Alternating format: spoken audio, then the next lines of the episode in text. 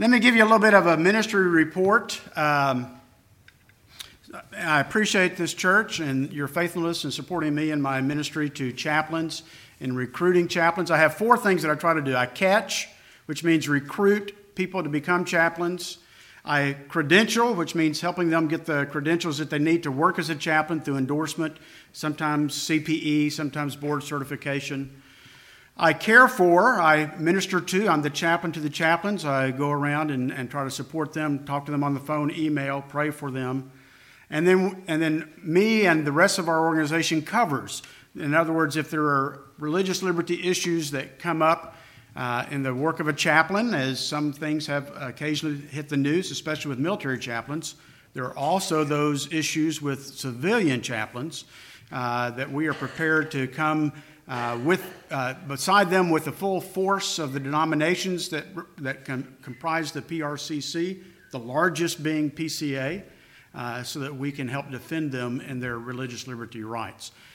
Hazel and I just got back Friday evening from a 2-week trip. Our first stop was Bentonville to see our son and help him move in. He'd been in a new place for about a week. And then we went to see Hazel's aunt. And then Aledo, Illinois. Darren and Jan say hi to Laura and Aaron. That caught all of us by surprise. Does anyone know where Aledo, Illinois is? You can't get there from anywhere. I mean, it's a great little place. That's where you guys got married, I think. Is that right? And the church, and the old church. Have you seen the new church yet? The new church is really... Excuse us while we have this personal conversation here. But my wife and I had an opportunity to have lunch with Darren and Jan. Darren is a full-time pastor at a church, a PCA church in Aledo, and it's a historic church, been there for a good while, and he's also the fire department chaplain. So he serves that community as a chaplain to the fire department. From there, we went to Minneapolis, and just north of there is a Federal Bureau of Prisons chaplain. We had dinner with him and his wife, and then to Wisconsin to see another Federal Bureau of Prisons chaplain and his wife, and then to the Chicago area. We did have a little personal break to see Hazel's aunt in the Chicago area. Then to Indiana, South Indiana. We went and stayed in Munster, Indiana, and went to a church in Lansing, Illinois, which was a real blessing. And then I visited a chaplain and his wife in Munster, and then went to Dyer, Indiana, to visit Mid-America Reformed Seminary. It's part of my recruiting and trying to get students and others interested. From there, went to St. Louis. Saw, 4 chaplains. The fifth one was not available. And then from there to Farmington, Missouri, saw a chaplain there, and then Paducah, Kentucky, and then back. And I got to drive the whole way. Hazel always holds that against me, but I love driving. So the Lord is doing wonderful things in the lives of our chaplains. Incredible ministry. And I thank you for allowing me to be a part of their lives and reaching out to more to try to help bring them in. But it was interesting as we look at the passage this morning. On Monday, I got an email from Heath saying, "You are coming, right?" And I said, "Yes." And he said, "Well, by Tuesday morning, if you could, give me your sermon text and title." Well, Monday as we're on the road to somewhere, I don't know, right in front of us is a big semi-trailer, and it says Romans 15:13. I said, well, God must be speaking to me. And in fact, it looked like all the dirt had been wiped off, so you could read it. You know how those trailers are. And so Hazel got out her phone, and she read it, and I said, yeah, let me think about that for a little bit. Because I was thinking about the idea of belief anyway. Because what has struck me biblically is what I try to do is read through the scriptures on a certain pattern, and I'm back in Genesis, the account in Genesis 15 where God reminds Abraham of the calling before he becomes Abram, of the calling and of the covenant. And it says that, and Abraham believed God. And so I both of these working together brought me to the context of this sermon. So let me begin by reading this passage and then asking God's blessing upon our time. May the God of hope fill you with all joy and peace in believing, so that by the power of the Holy Spirit you may abound in hope.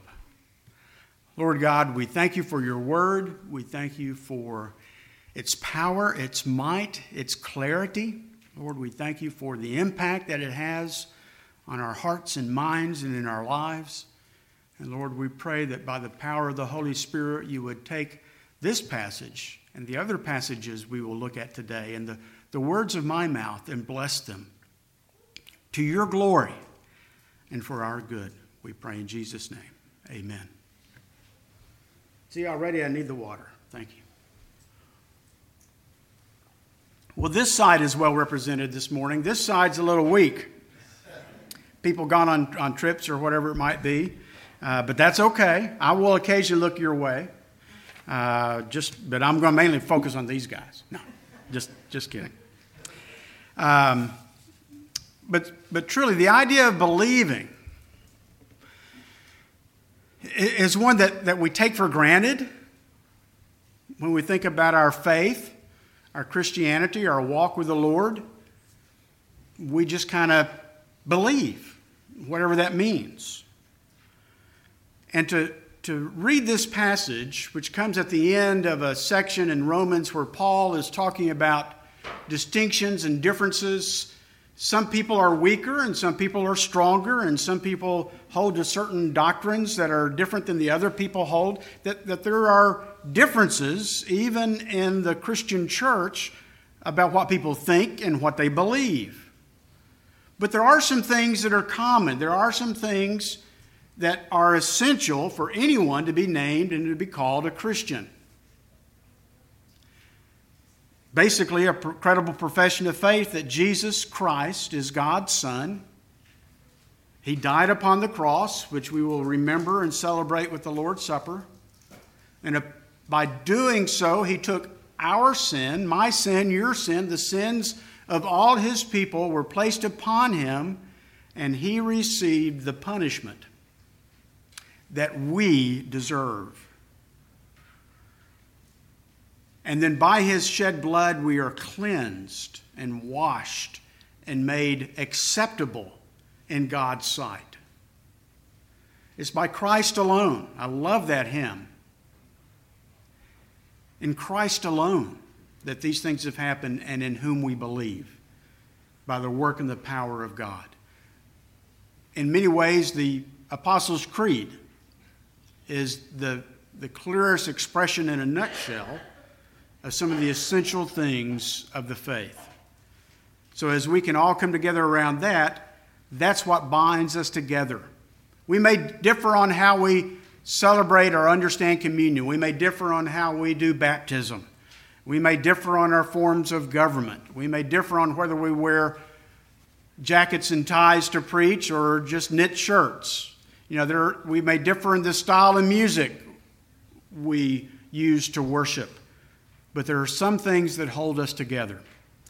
This passage, at the end of this section, I think is meant by Paul to pull all these different groups together and to give them a laser focus on something that is key and critical to their lives as they believe together the essential things of the faith.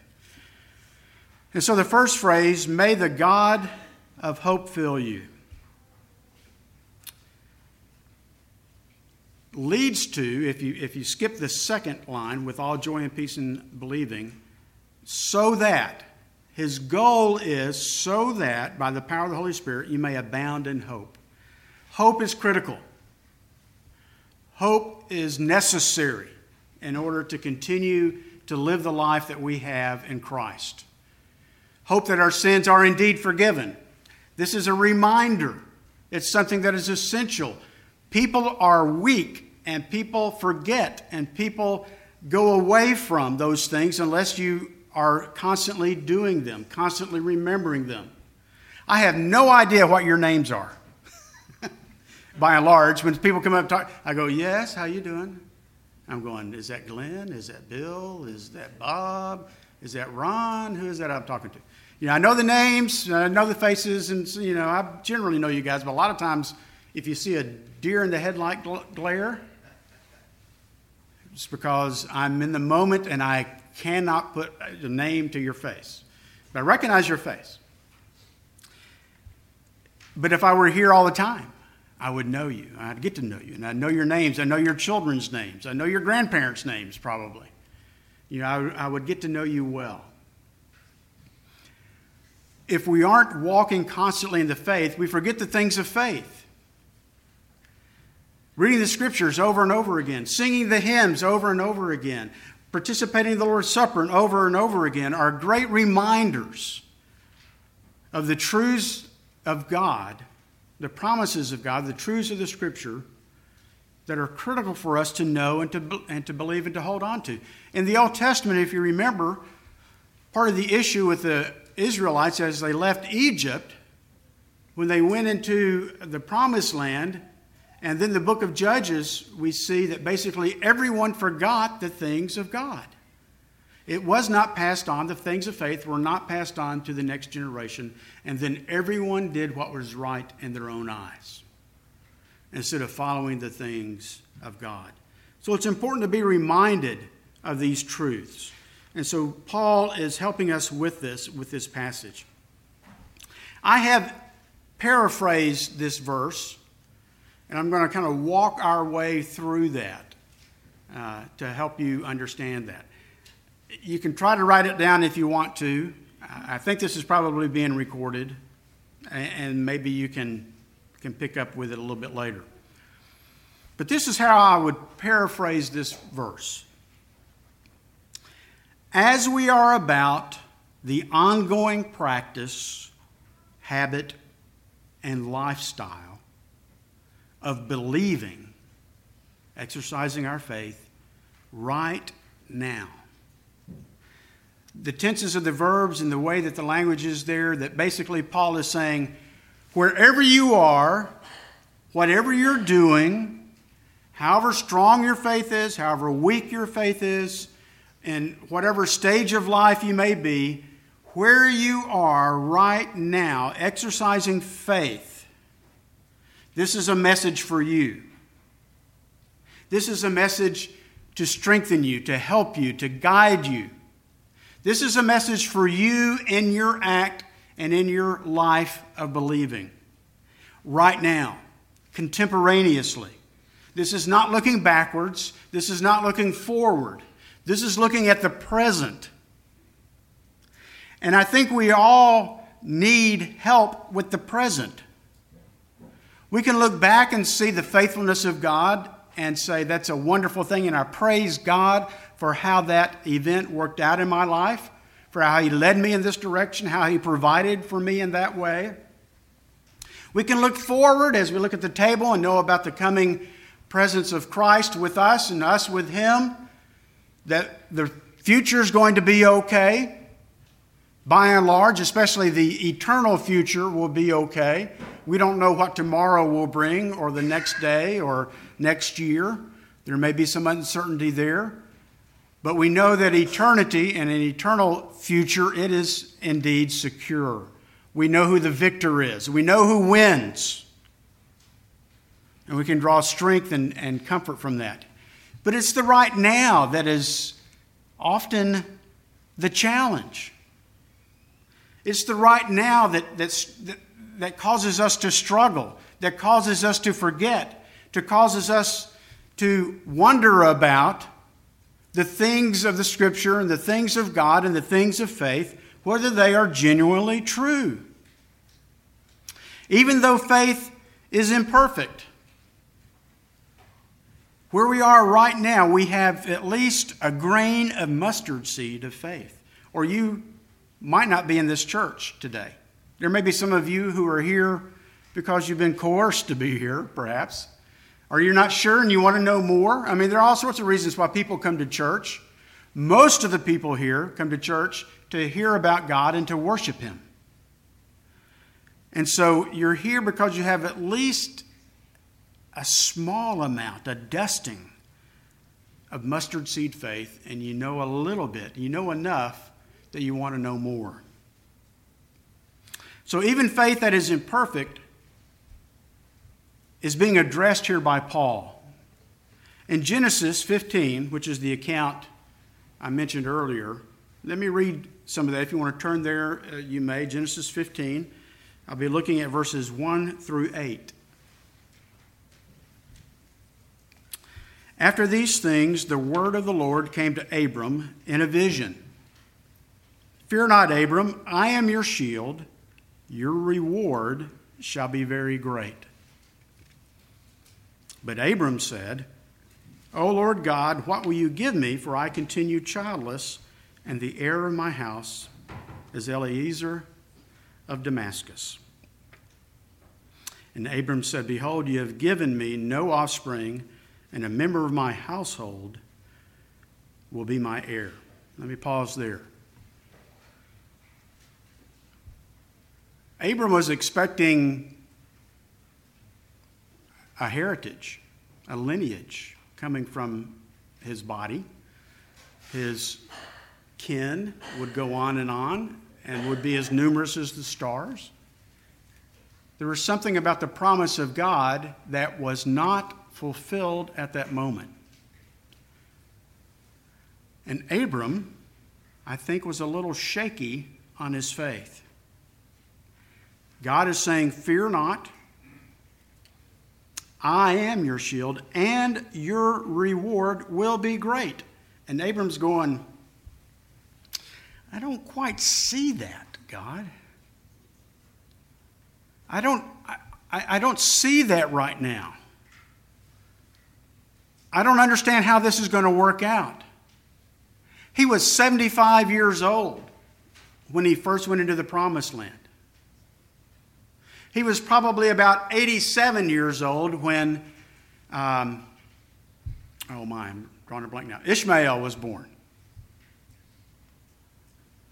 So somewhere in that process between 75 and 87, God is talking to him here, most likely closer to the 75 age. It might have been 77, 78. And there's no heir. There's no fulfillment of the promise. Aren't we all a little bit like that? That we have an expectation of God's promises to be fulfilled when it's convenient and expeditious for us, when we feel like we need it, when we want it, when we're struggling, to take away the struggle, when we're sick, to take away the sickness, when we are wrestling with the things of life around us and we want things to be smoother, when we're wrestling with our kids going wayward or not going wayward or whatever it might be. We don't see God at work. And our faith, our believing may be a little bit shaken. Picking back up in 15:4. And behold, the word of the Lord came to him. This man, this member of your household, shall not be your heir. Your very own son shall be your heir. And he brought him outside and said, Look toward the heaven and number the stars, if you are able to number them. Then he said to them, So shall your offspring be. And then verse 6, and he believed the Lord. And God counted it to him as righteousness. God reminds him of the promise, reaffirms the promise, brings him back to that understanding of what is going on here, who God is and what God is doing, and the role that Abram plays in that. And Abram, though his faith is a little shaky because he's not quite seeing it come out the way he thinks it ought to be coming out, hears God remind him again of who he is and what the promise is all about. And Abraham believes. That's a powerful thing. Because I think that all of us struggle with whether we believe God or not, whether we believe the promises or not. We struggle with this. We wrestle with this. A passage that I think maybe will help us with this is strangely enough, perhaps in your mind, Matthew 13, where Jesus explains the parable of the sower. Because I think this parable describes for us the struggles of faith that we wrestle with as we try to hold on to believing in Christ. Beginning at verse 18 of Matthew 13. Hear then the parable of the sower. When anyone hears the word of the kingdom and does not understand it. Let me pause there. That's part of a struggle. We may hear something from God. We may look at those promises.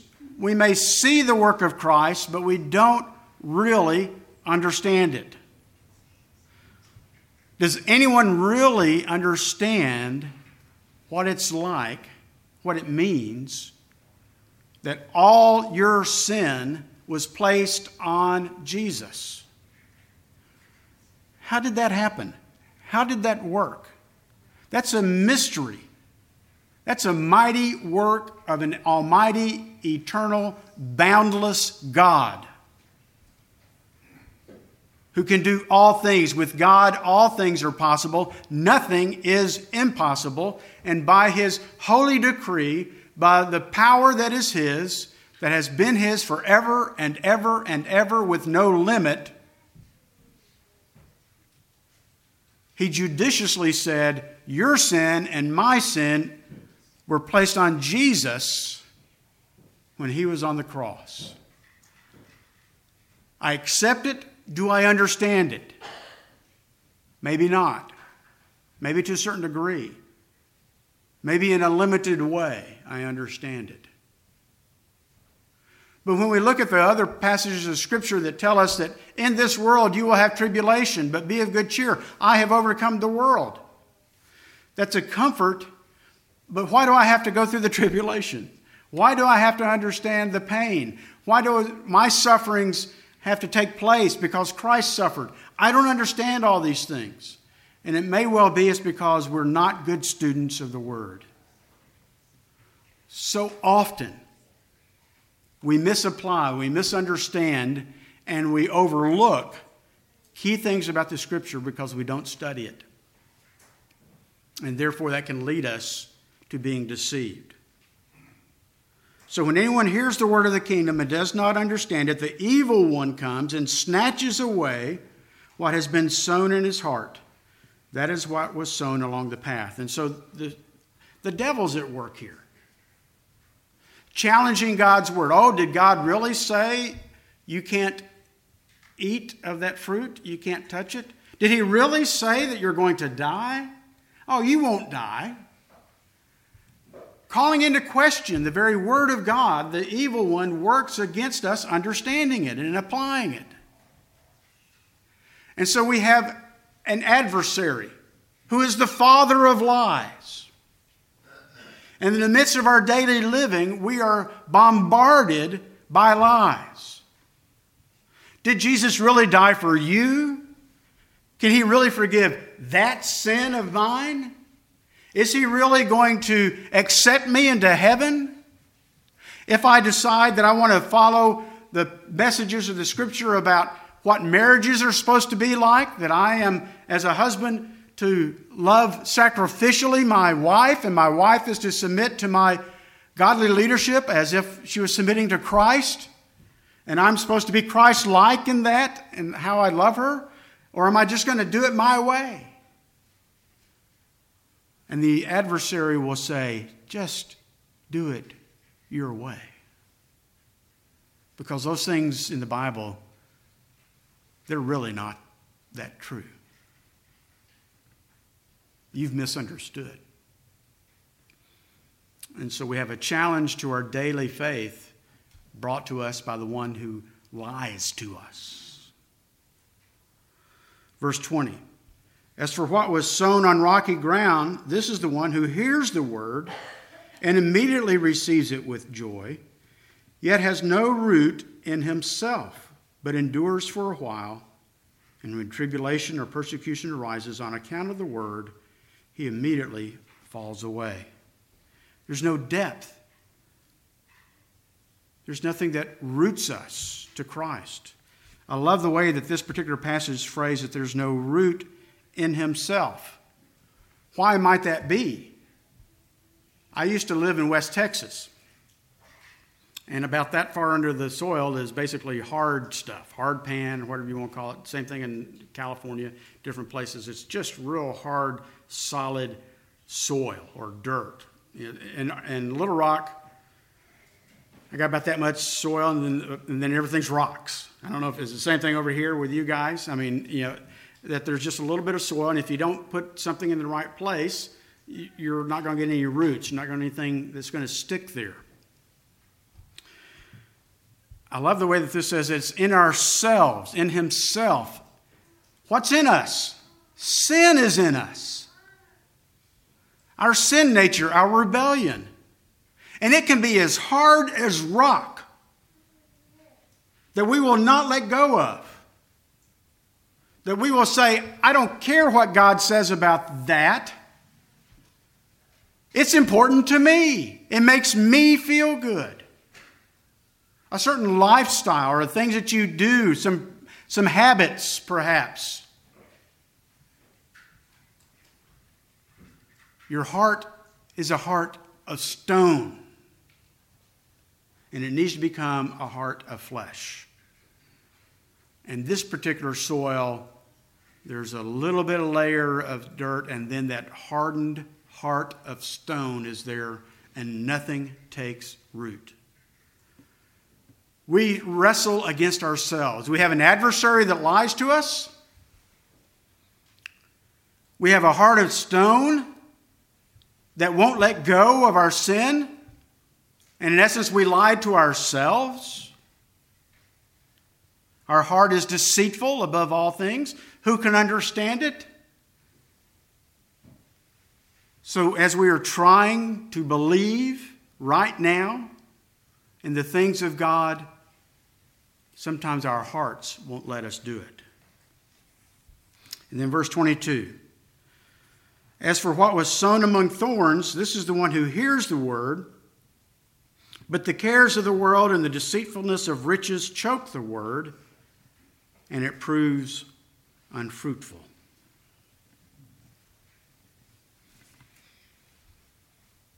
There are some people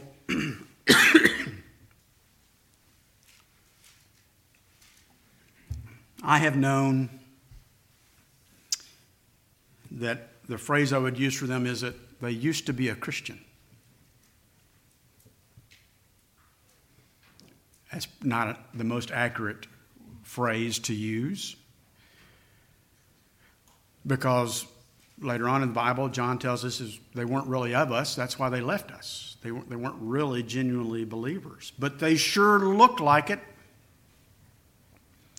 And then something happened in life, some disappointment, some expectation about God was not met.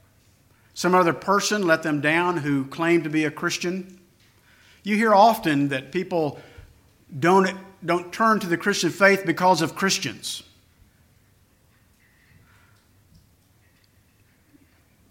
Yes,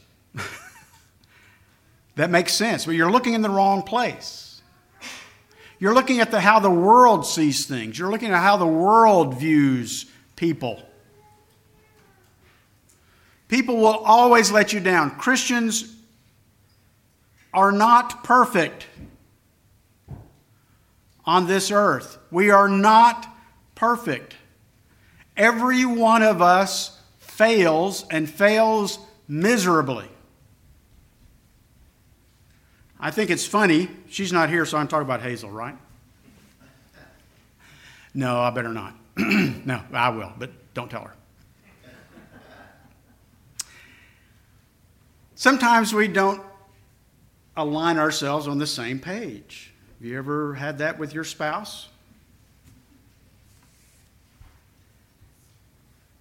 And she'll say,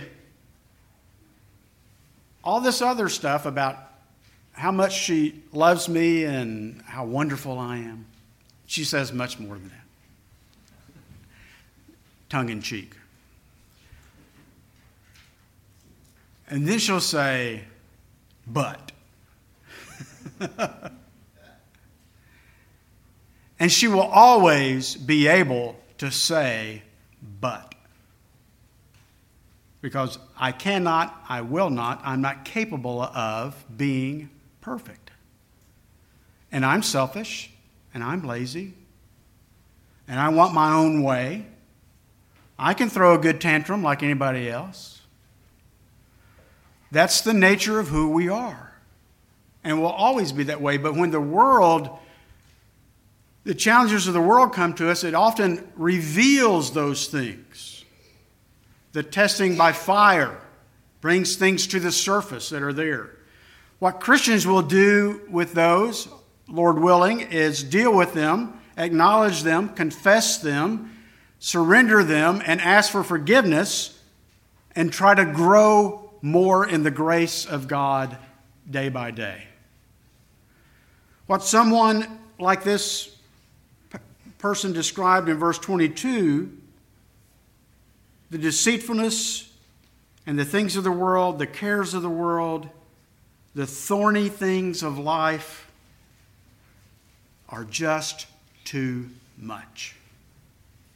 And they quit because it's too hard. The Christian life is not easy. We're in enemy territory. We're surrounded by an adversary who lies to us. Our own hearts are often deceiving us. And the world thinks that we're ridiculous in the things that we believe and teach and want as a part of our lives. And it's not easy. And so some people just quit. And so Paul, as he's writing to the Romans, is saying, don't quit. Stay strong. I also love from Mark chapter 9, I'll just paraphrase it for us. Bob's not here, I'm sorry to say, but I'm about at my 30-minute limit here. Time I went over again. Y'all understand. Mark chapter 9, the story of the man who comes to Christ wanting, whose son is is possessed and is falling into the fire. And the man comes, and Jesus says, how long has this been happening to him? And the man said, from childhood. And it has often cast him into fire and into water to destroy him. But if you can do anything, have compassion on us and help us. And Jesus said to him, if you can.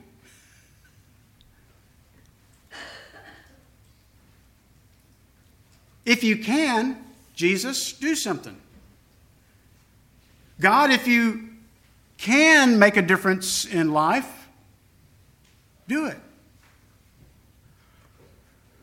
Jesus wanted to highlight that because he goes on to say, all things are possible for one who believes. So does he heal the son or not?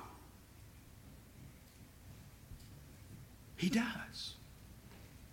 Not because that man's faith was perfect, not because he came as other people did and said, God, you can do all things. Jesus, you are the Son of the living God, and all power and might and authority belong to you. Like the centurion, you don't have to come to my house. Just speak it, and it happens. There are people who have faith like that, but there are other people like this who are saying, if you can, help. That's sufficient faith. Because he's going to the right source.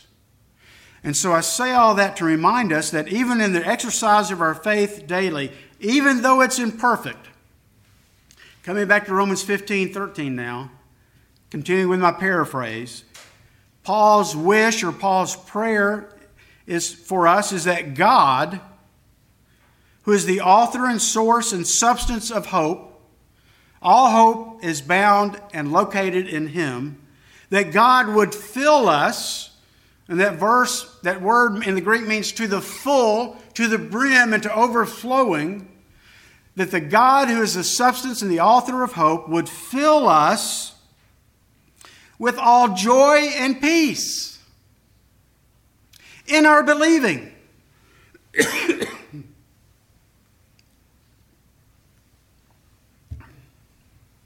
If I was going to be a preacher, I should have taken voice lessons on how to speak right.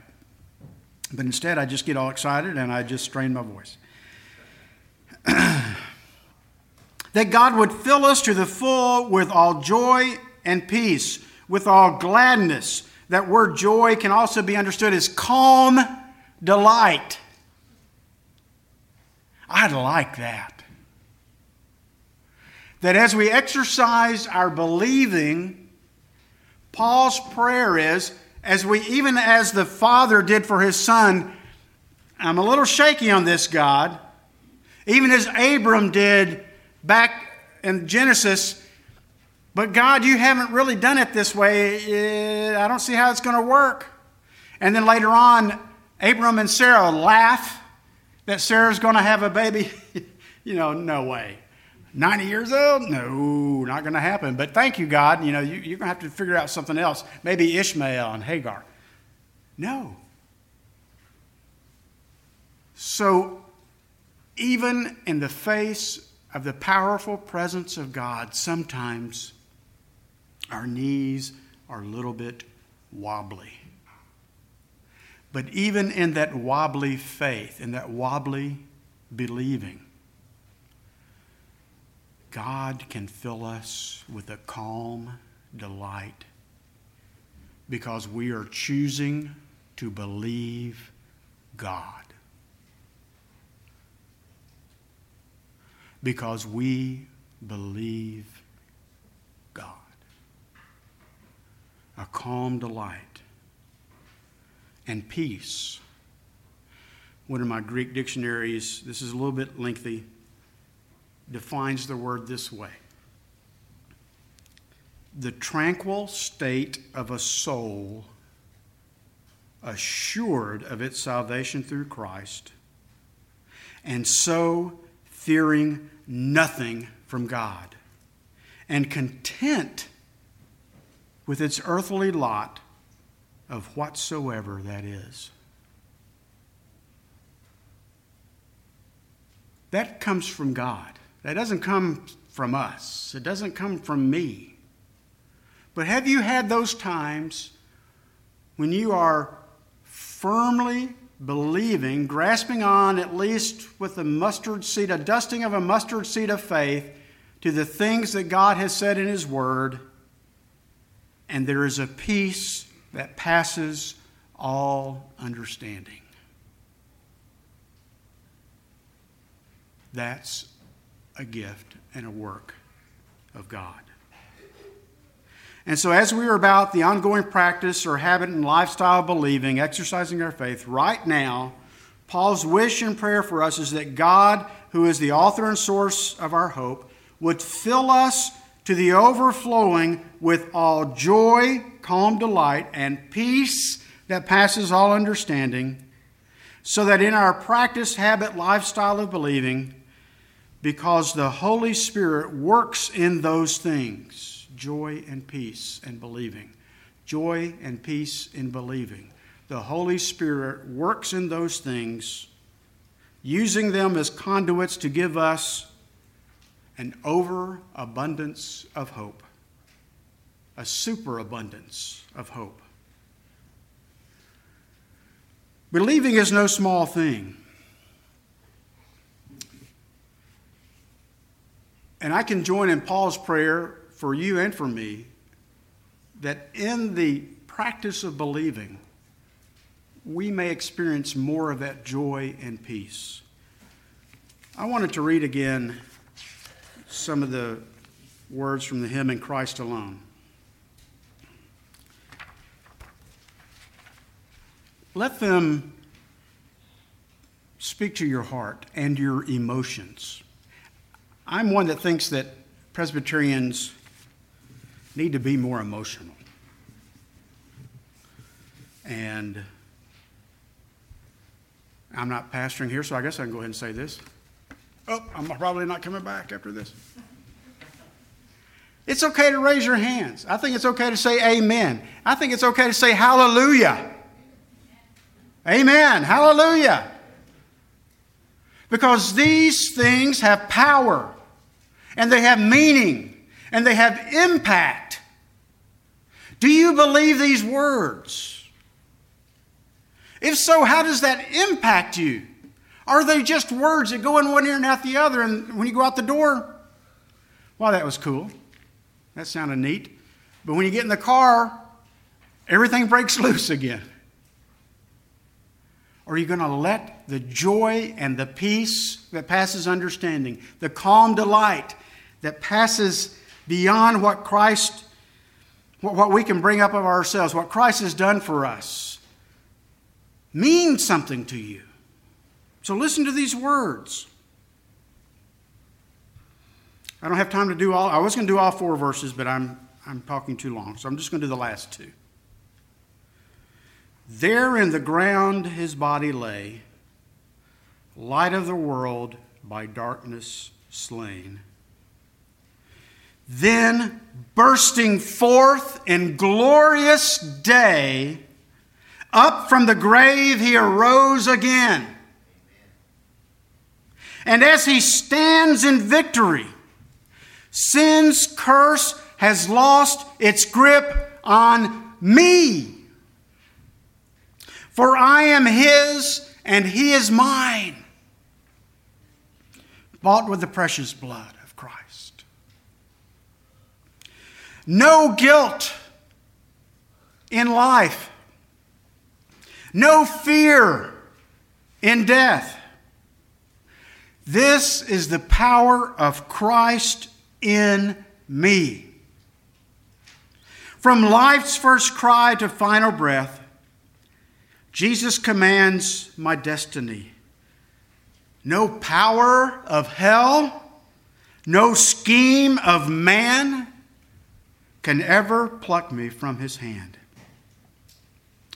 Till he returns or calls me home, here in the power of Christ, I'll stand.